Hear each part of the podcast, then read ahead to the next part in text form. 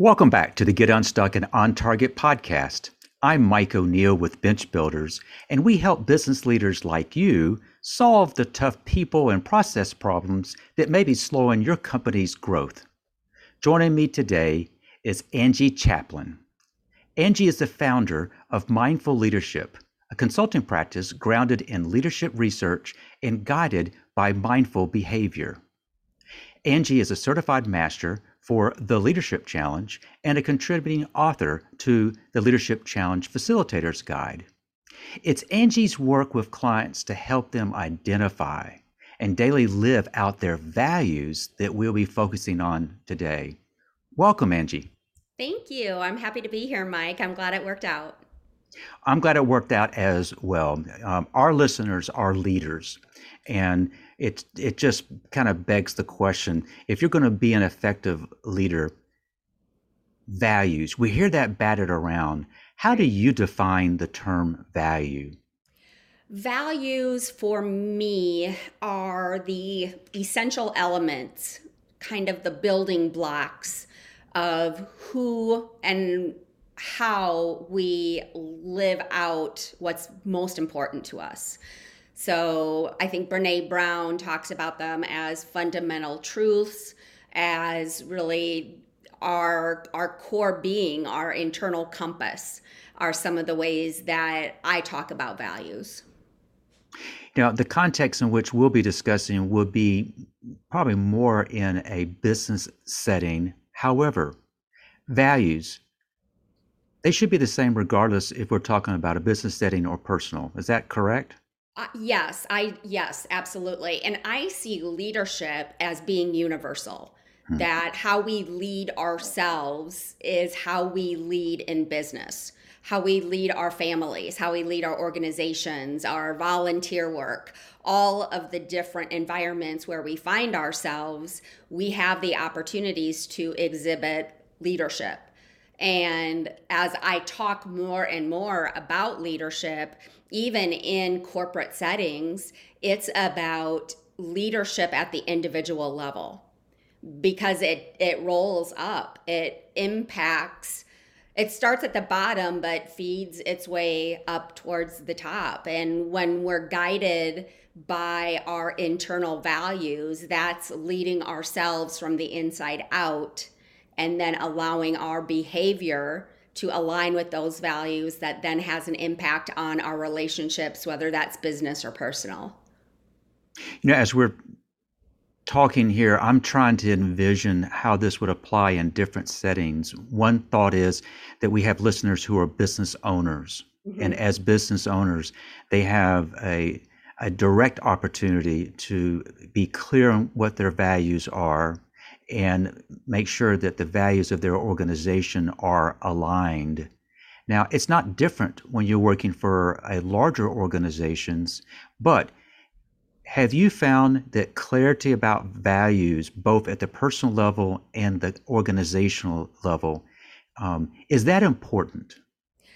Very important. In fact, there's research in the Leadership Challenge by Jim Kouzes and Barry Posner that identifies the correlation between clarity of personal values and clarity of organizational values.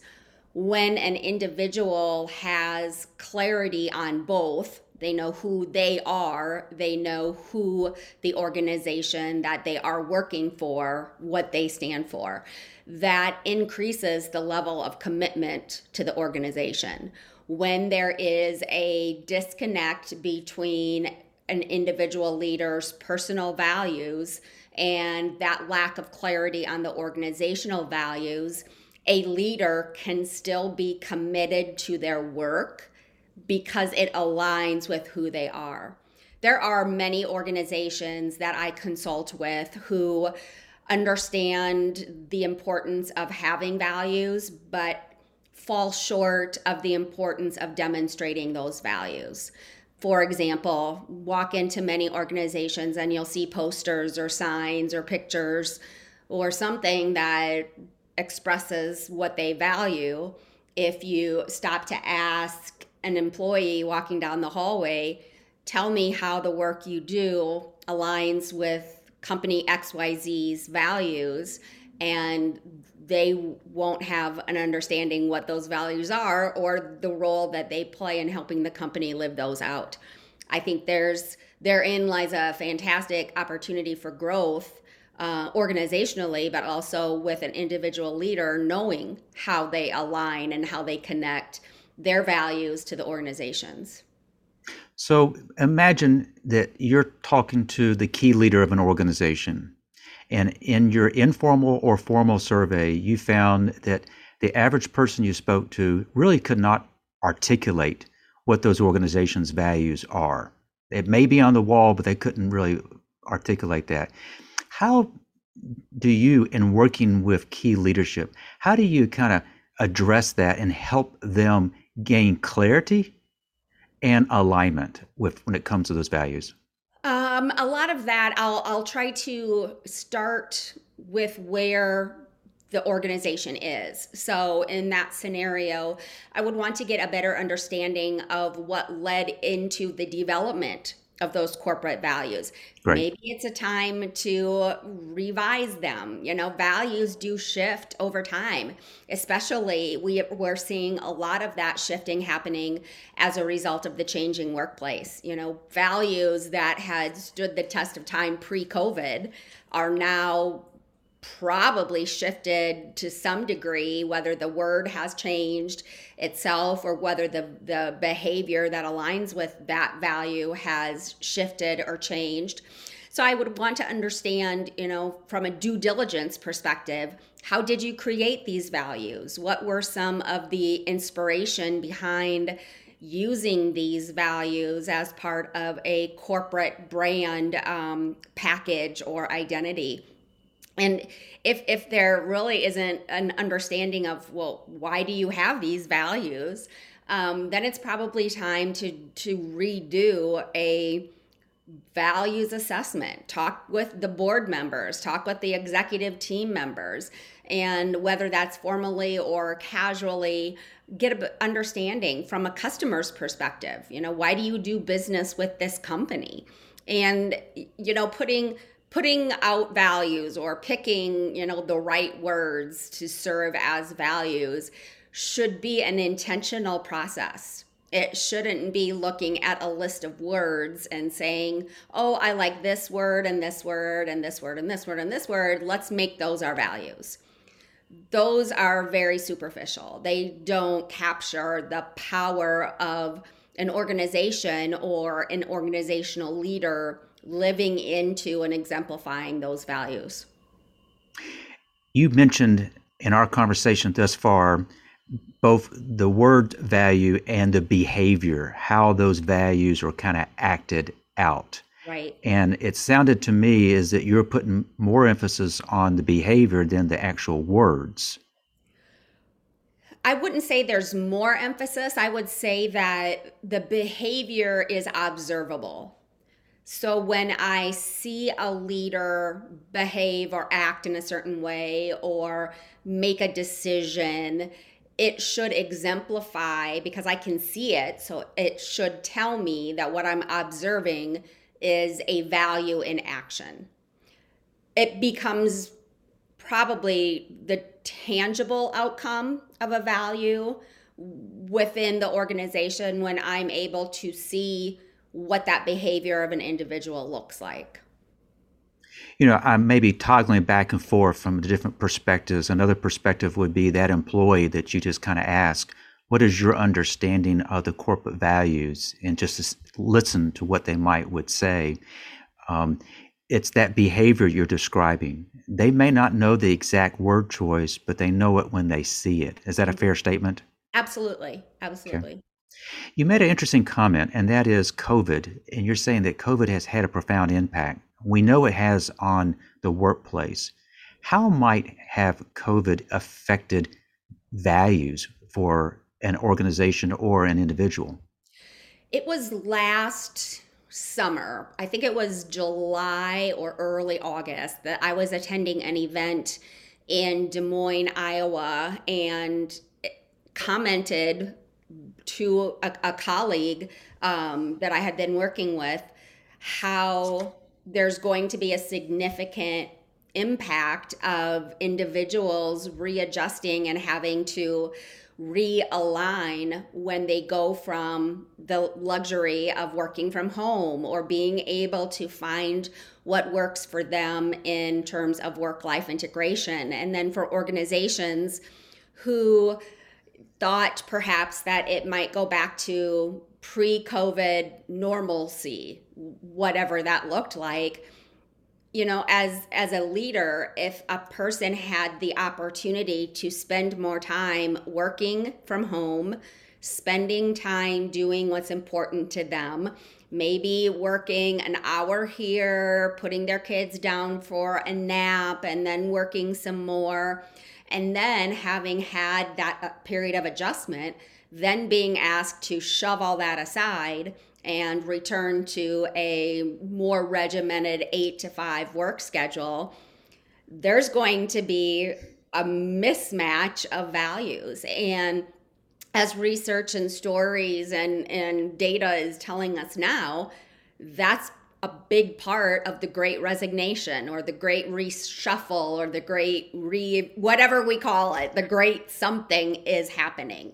And the people that I have worked with have said it's because they were able to rediscover and live into their values to a higher degree when they had greater control over those actions and behaviors and decisions. When called to return to a workplace that was not willing to offer flexibility or uh, the degree of autonomy that a leader might have experienced during COVID, that's where the problems start to become. And leaders are choosing their morals and their values and their relationships with themselves but also with with the people around them the people that that they care about over money over the the revenue you know and it's really getting back to we need to put our emphasis organizationally and individually back on the relationships and people over revenue and profit so if you're seeing that and you're working with your clients, how do you advise them to up that game? In what ways can they do so? As an individual leader, if I'm working, you know, doing one-on-one coaching with an individual leader, the conversation is to encourage them if they're comfortable doing so talking to their supervisor, talking to their leader um, not going into that conversation with a list of problems, mm-hmm. but proposing a viable solution that allows the organization or that person's supervisor to be able to consider some options that they might not have considered. One of the practices of the leadership challenge that I talk about frequently is challenge the process. And that's an opportunity and an invitation um, both at an individual level as well as an organizational level. So as an individual you know they may need to challenge the process of how the organization looks at productivity and looks at hours worked you know are you putting the emphasis on time or on output? If you're looking at output then that's monitored very differently than somebody who is paid by their time. So it's it's really kind of reevaluating what that looks like and going into it with with you know here, here's an opportunity. Let's look at challenging the process together organizationally if i'm working with you know the heads of uh, departments or you know ceos it's inviting them to consider challenging their own processes. And rather than waiting for an employee or groups of employees to say, well, I'm not doing this anymore, I'm quitting, be proactive and uh, offer more employee friendly and employee centric working arrangements, whatever that might mean. And acknowledging that employees have choice they have a choice of where they work, especially in today's setting. They need to be aware that those employees have and deserve to have high expectations for feeling that they are a well respected and well compensated, whether that's financially or in terms of flexibility, um, member of that team. Angie, in my introduction, I mentioned that not only are you a certified master in this program called the Leadership Challenge, you've also was a contributor to the Facilitator Guide. Mm-hmm. For those who don't know about the Leadership Challenge, can you give us a little feel for it, please? Yes, absolutely. The the Leadership Challenge is the most widely researched leadership book available on the market. It is built on almost 40 years worth of research into what makes leaders effective enough that we want to follow them. Mm. So it looks at what are the characteristics of admired leaders? What do leaders do behaviorally that make us want to fall in line with them and to support them and to want to struggle for shared aspirations with them? That that dec- those decades of research led to the creation of the leadership challenge model which is built on the five practices of exemplary leadership. I mentioned one of them challenge the process all five are model the way inspire a shared vision challenge the process, enable others to act, and encourage the heart. And those practices are universal. I mentioned several times individually as well as organizationally, but they are also consistently shown to be proven that the more often leaders exemplify behaviors consistent with those five practices, the more effective they are in managing their relationships. Of the five, in your experience, which of the five do individuals and organizations struggle with the most?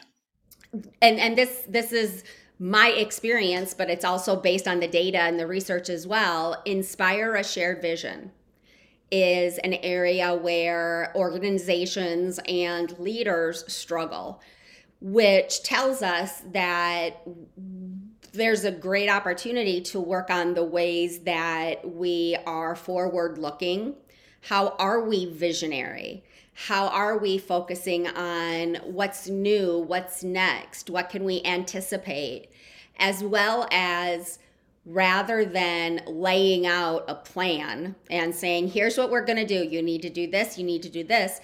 That is very different from inspiring a shared vision where an employee sees where we're going, but also has the flexibility and independence to say, here's how I can help us get there.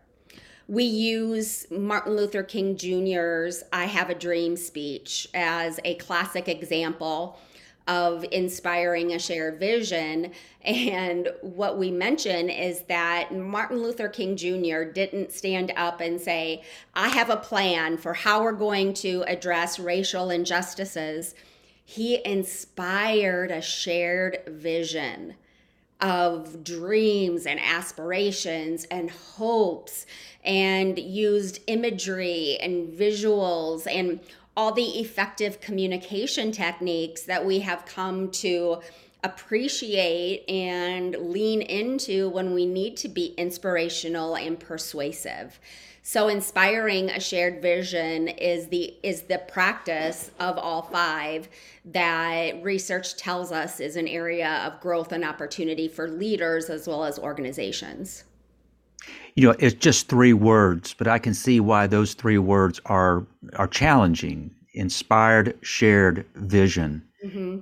each of those you, i know you you break them down. Um, the example you gave with martin luther king and his ability to use words and pictures to inspire right. people people from all walks of life to look at something maybe with a fresh set of eyes that's a great illustration of it.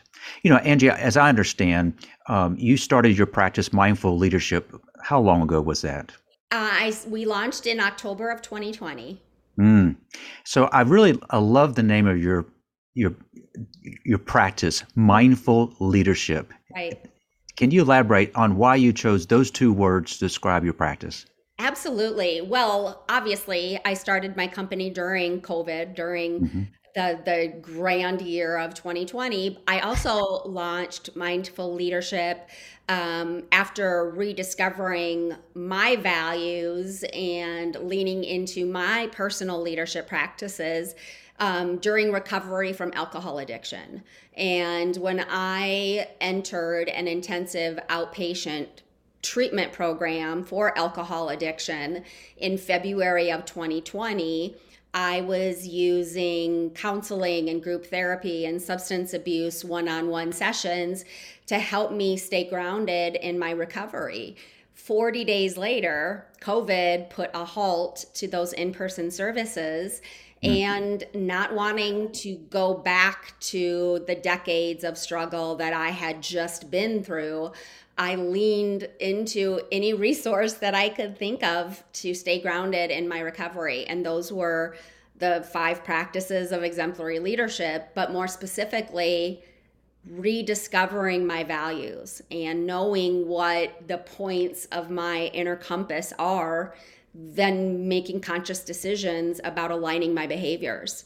So the mindful aspect was really about choosing and being intentional about my actions and my behaviors, leadership is what saved my life. Mm. And I have shared my story with Jim Kouzes and Barry Posner, the authors of the Leadership Challenge, many times, as well as as you know, speaking publicly about my experiences using personal leadership uh, as a way to keep me moving forward in recovery. And it, that when it came to naming my company, I took the two elements that had gotten me where I was in October of 2020, and that was mindful, mindful work, mindfulness, and leadership. And that's what led to mindful leadership. A perfect marriage of those two. It speaks to you uh, in in a, a, deep and meaningful way.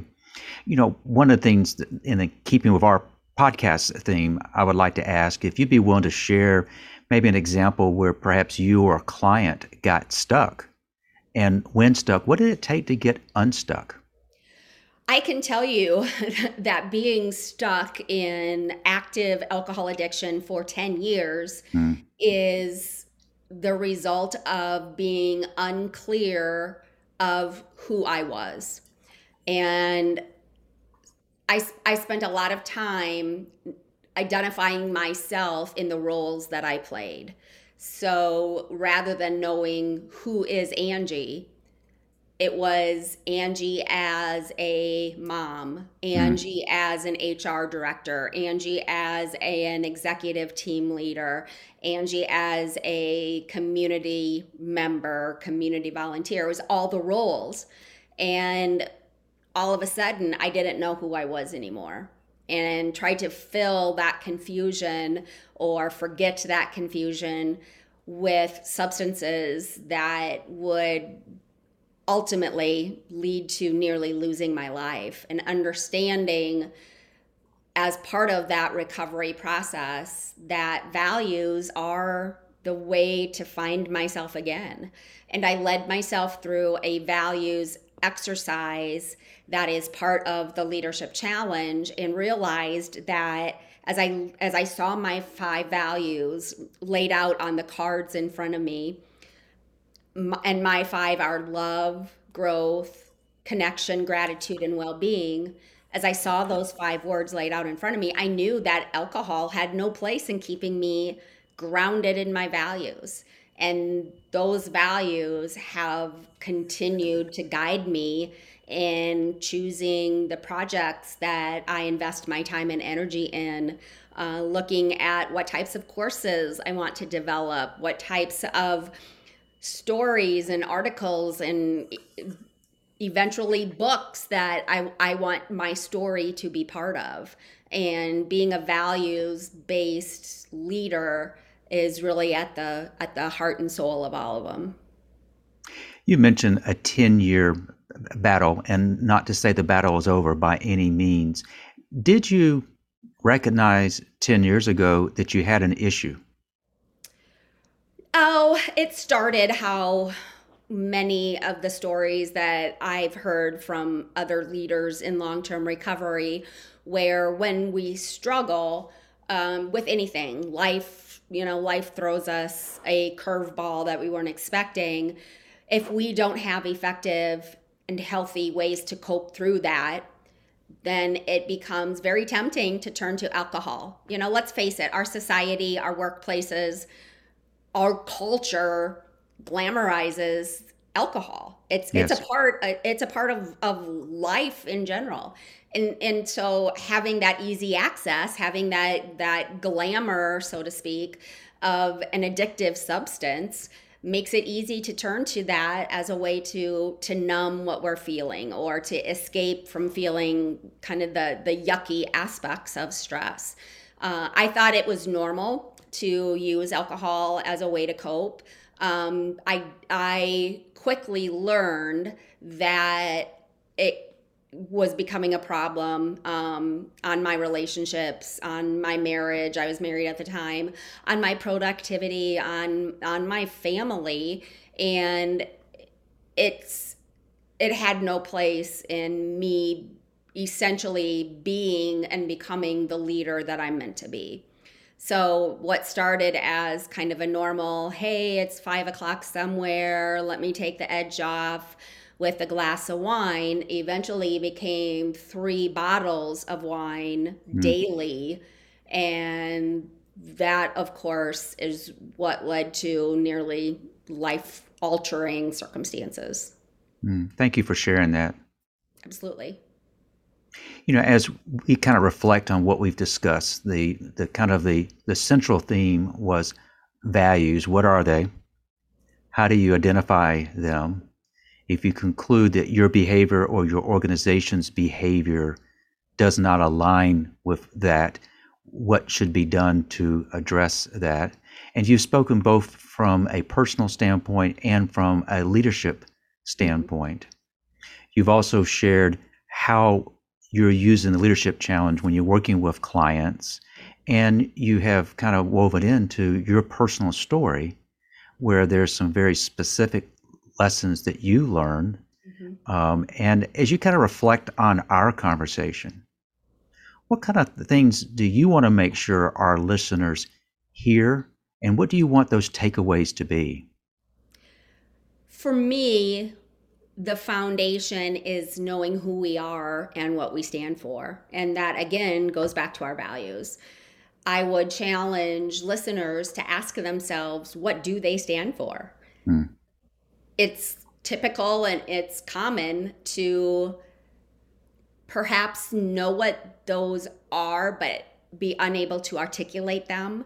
And that's where the invitation to explore values coaching or values assessments or values workshops is a great place to start. That can look like a variety of different things. You know, there are books. If people want to buy a book on values, um, you know, Mary Gentile has one called "Giving Voice to Values," and there's there's multiple ways to do it. If working one on one with a coach seems to be a valid opportunity, that's available. There's a wide array of actions that can be taken toward identifying and clarifying one's values of course the the emphasis has to be on taking action to leverage those resources but i i wholeheartedly believe and am living proof that it starts with knowing our values you know you mentioned that it's one thing to know it but then the taking action part mm-hmm. has to come into play right do you find individuals and organizations sometimes struggle with they under they know what they need to do but they struggle with actually doing it? Mm, yes and no. I, I think the once they once they know, so once they know what their values are, then it becomes a little bit easier to develop a an action plan. And so for me, I use leadership growth action plans or LGAP. Um, and then the L gap is really what creates that mindfulness or that that intentionality around okay, here are my values and nowhere do I see my behaviors connecting. There is the content to be fed into an L gap. And then by monitoring the L gap and looking at, okay, what are the regular actions that you're taking daily, weekly, monthly to increase the deliberate actions that you're taking and that and that intentionality around making some changes uh, that's really where the rubber meets the road and, mm. and where the true results are going to be found. Is there anything else you'd like to add as a takeaway? Lean into understanding who we are is the greatest gift we can give ourselves. Mm. Mm. Very well said. Thank you. You've actually said quite a bit that I think is very noteworthy. Um, I am convinced there will be people listening to this podcast, watching this podcast, who want to learn more. What's the best way for people to connect with you? I am active on social media. So, LinkedIn is a great way to see what I've posted. I'm a regular contributor of information and articles and stories on LinkedIn. My website is www.angiechaplin.com com and I have my upcoming events posted there as well as some background information and simply finding me on Facebook, on Instagram, um, other Twitter. I'm active on Twitter. So, one way or another, if someone wants some more information, I'm pretty easy to find. So, we're going to make sure we include those ways to reach out to you in the show notes. Perfect. Angie, this has been a real pleasure to spend time with you. We're recording this in the afternoon. Thank you for spending a portion of your afternoon with me and with our listeners. Yes, my pleasure, Mike. Thank you. I also want to thank our listeners for joining us today. We upload the latest episode weekly to all the major platforms. So if you haven't already, please subscribe. Got a question for you. Actually, two. Is your company growing quickly are you worried you don't have the right people and processes in place to handle the increased workload? If yes, please talk. Let's get on a phone call. Head to bench-builders.com to schedule a quick call. We'll explore ways to help you solve those nagging problems so you can scale faster and scale smarter. So I want to thank you for joining us. And I hope you've picked up some tips from Angie that will help you get unstuck and on target. Until next time.